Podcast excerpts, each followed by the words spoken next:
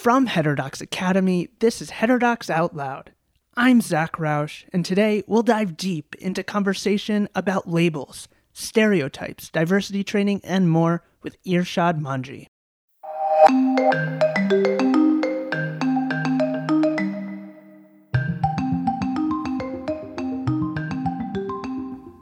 You're a white guy, Irshad told me.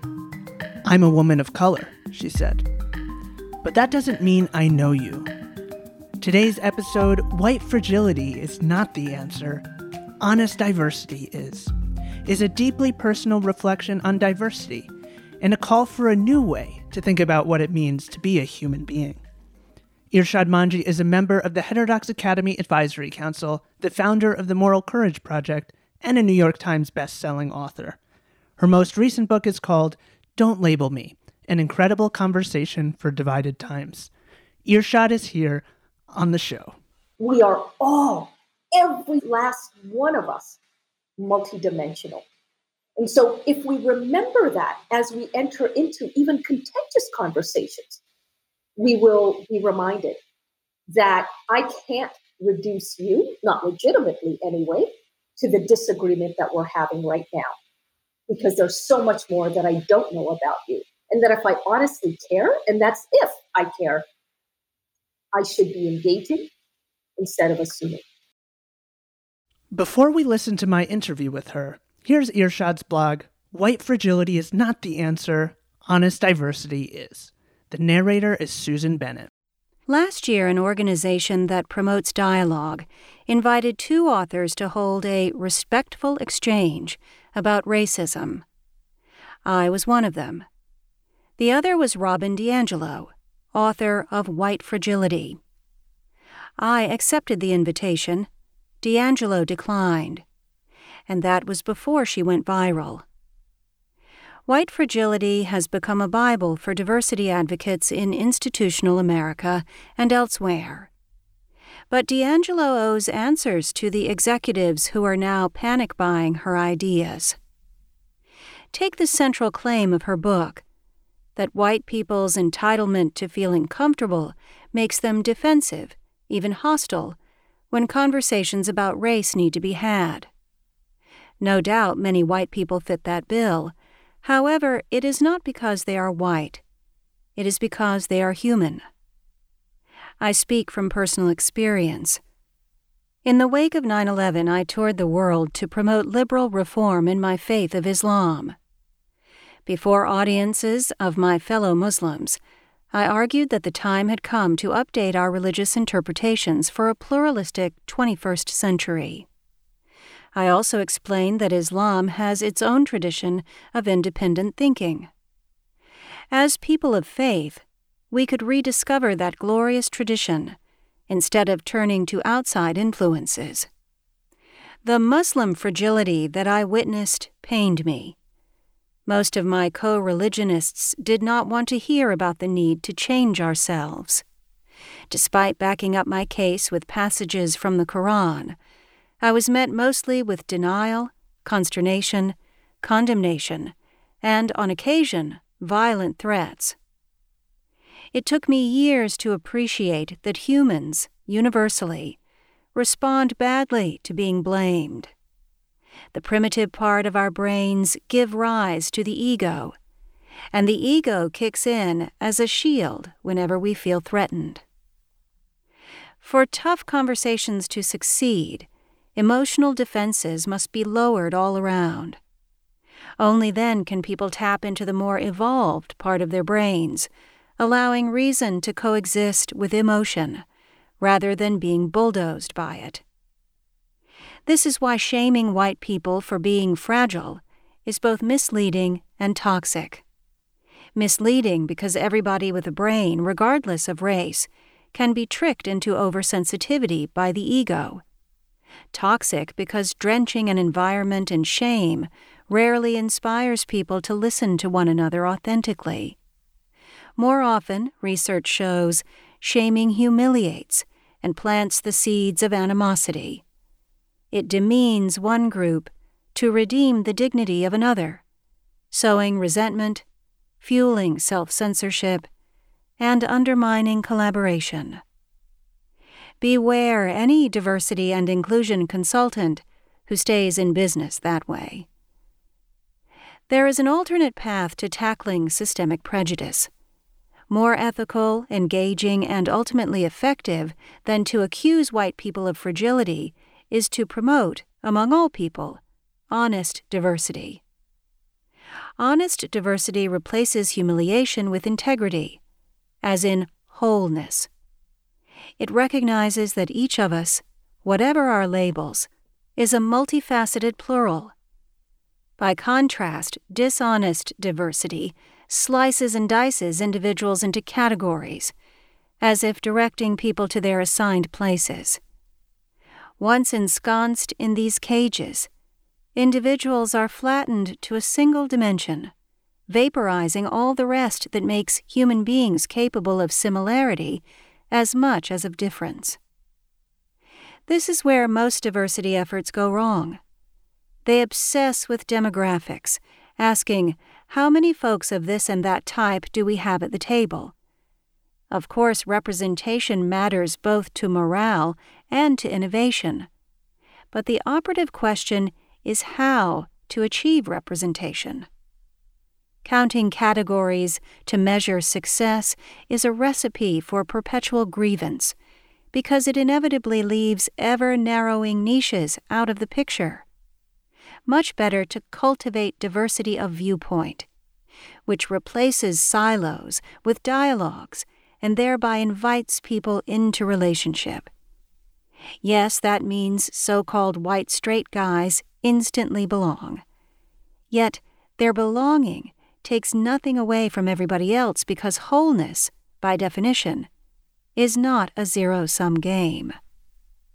In fact, the pursuit of different viewpoints changes the power game altogether, especially for historically marginalized people like me. Us against them tribalisms demand to know whose side I am on.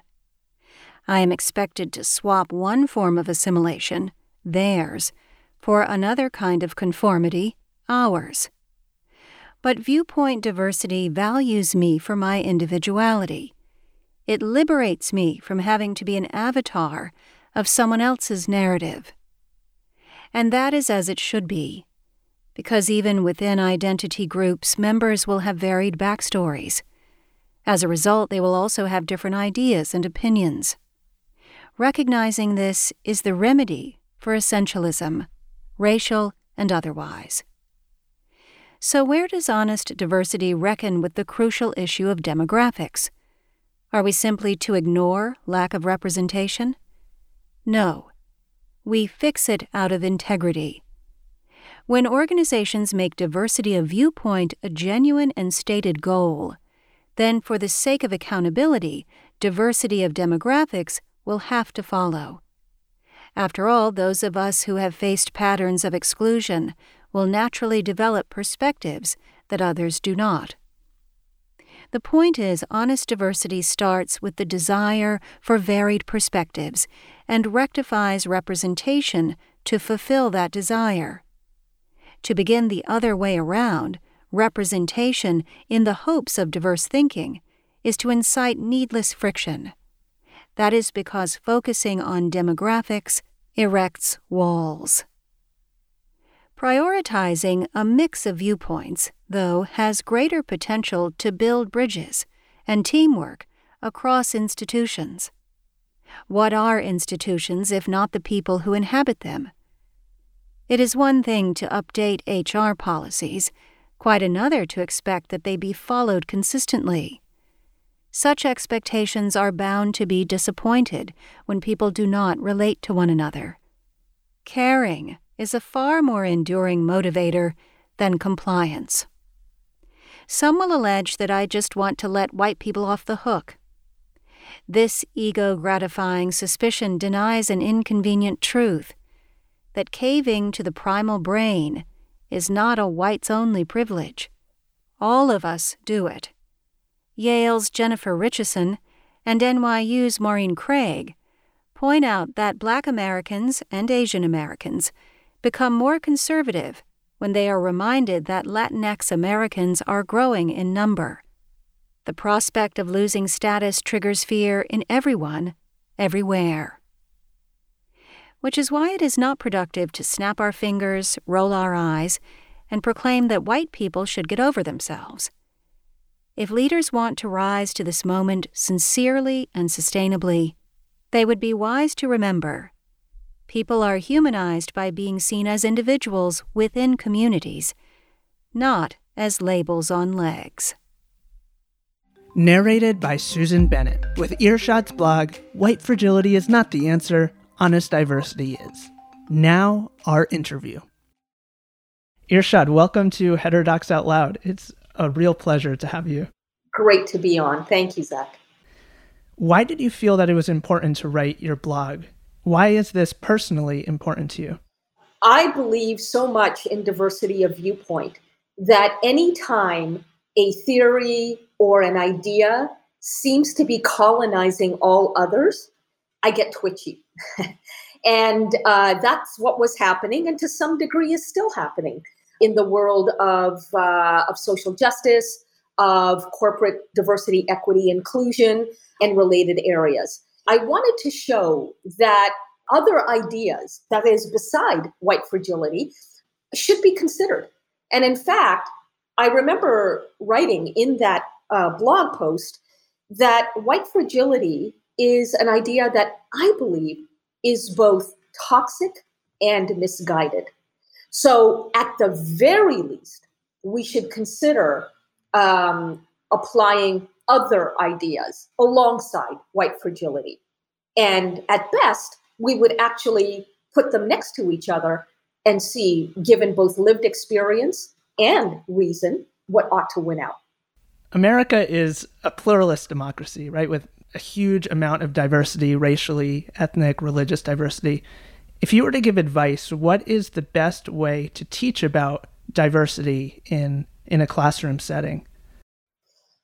Oh boy. Well, let me first of all take issue with the premise that America is a pluralist democracy. It aspires to be, but it is not yet. By which I mean that pluralism really is about um, appreciating one another's individuality as much as it is, you know, honoring the diversity of groups that make up our society. And the country has long aspired to pluralism. But pluralism means that you have to also take into account the fact that individuals who belong to the same group can think differently from one another. And certainly, you know, the US Constitution upholds that idea. But it is remarkably difficult to translate ideas that are on paper into what they ought to be in practice. And that goes not just for pluralism, but for really any idea, be it capitalism, Islam, um, you know, feminism, you name it. So this is part of the reason that I believe so much that education is crucial to moving along in the path of pluralism. Because young people often by necessity believe uncritically what their educators tell them. And we need to ensure that they recognize that we as educators are at the end of the day human beings first and foremost which means each of us will only have a partial a slice of the truth. And that in challenging us, they are in fact advancing pluralism. Now, we also need to teach them how to challenge in a way that leaves the other feeling respected rather than humiliated. And so, you know, my team and I at Moral Courage Ed have just come out with an online course for educators called Diversity Without Division. And it teaches not just this message, but also the method, very much informed by the ideals that are embraced by Heterodox Academy open inquiry, curiosity, epistemic humility, and of course, viewpoint diversity. Sticking with the concept of pluralism, can you talk about the idea of humans as a plural? Something that you write about in the blog. Sure. So, in my latest book, Don't Label Me, I point out that labels are the easy, lazy way that our brains try to make sense of the world. And I get that as a result of our biological wiring, labels aren't going away. Yet, we also need to accept that labels often make nonsense of the world. So, for example, Zach, you're uh, a white guy. I am a woman of color.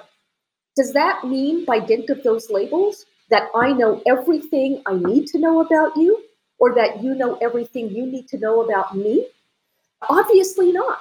And yet, the assumptions, the baggage that goes with labels make our primitive brains believe that, yep, by dint of your demographics, I now know everything I need to about you, which is just nonsense and sometimes even dangerous. What I have proposed as the anti label is plural, that all of us, including our pets, for example, any sentient being, has a personality of his or her own, and therefore is so much more than what meets the eye. We are all, every last one of us, multidimensional. And so, if we remember that as we enter into even contentious conversations, we will be reminded that I can't reduce you, not legitimately anyway, to the disagreement that we're having right now. Because there's so much more that I don't know about you. And that if I honestly care, and that's if I care, I should be engaging instead of assuming. And can you tell us a little bit about your story in terms of how you came to these ideas that you have? Well, it's been a long journey. 20 years ago, shortly after 9 11, I wrote a couple of books about the need for reform in my faith of Islam. I had not studied neuroscience and cognitive and social psychology at that point. I knew all that I needed to and, and had to about Islam, but not why people behave the way we behave. And so I made some pretty big mistakes as I walked into the lion's den. I knew that I would be subject to a lot of vitriol and hostility, denial, denunciation, and from time to time, violent threats uh, from my audience. By the way, most of which were mixed audiences, Muslim and non Muslim. And I figured I needed to give as good as I got. I needed to show them that I wasn't going to back off just because of their intimidation. So I went into pretty much every uh, event with my metaphorical fists clenched and my and my back up and my, my armor on. That only made the situation worse. At one point, I decided I am so exhausted by um, by all of the toxicity that I'm going to change myself. And I made an emotional pact that when I heard a good point from my so called other, I would acknowledge it. When I didn't know the answer to something, I would admit that. And when I needed a moment to think through a question or a challenge that was thrown my way, I would take that second or more. And when I did that, it made all the difference. In fact, the biggest so called victories that I've had in my activism have come from uh, developing the moral courage to speak truth to power, but not just power out there. Speak truth to the power of my own ego. And when I've been willing, not even able, every one of us has the ability, but when I've been willing to tame my ego, that has lowered the uh, emotional defenses of my other and allowed them to get rid of the negative noise rattling, rattling around in their heads so that they are motivated to hear me because I've gone first in the listening department. What do you want to make sure that people come away from your blog and your work with? I'd like them to understand that at the end of the day, viewpoint diversity, social justice, freedom of expression, what we tend to pit against one another are actually not opposites. They can, in fact, be reconciled if we, as human beings, are willing to reach across these artificial divides and develop relationships with one another. When I speak with people on the so called left about viewpoint diversity, I point out to them that, in fact, it's all about busting stereotypes.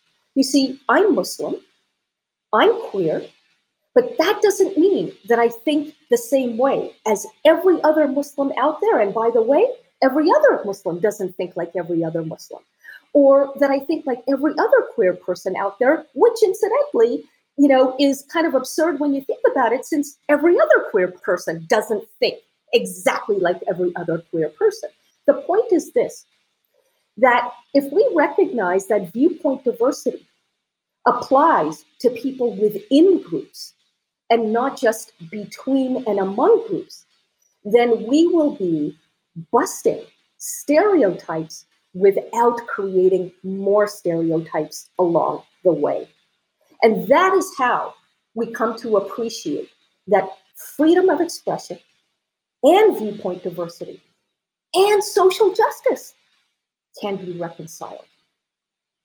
But I can only explain this if I'm willing to engage with the person who first disagrees with me rather than, you know, snapping my finger, rolling my eyes, and walking away. It's amazing how much impact human relationships have if we're willing to build them. Thank you so much, Irshad. It was a pleasure to talk to you. Well, right back at you. Irshad Manji. You've been listening to Heterodox Out Loud. If you enjoy our podcast, subscribe on Spotify, Apple Podcasts, Google Podcasts, or wherever you listen, and leave us a review. Davis Content produces this show. I'm Zach Rausch. Thanks for listening.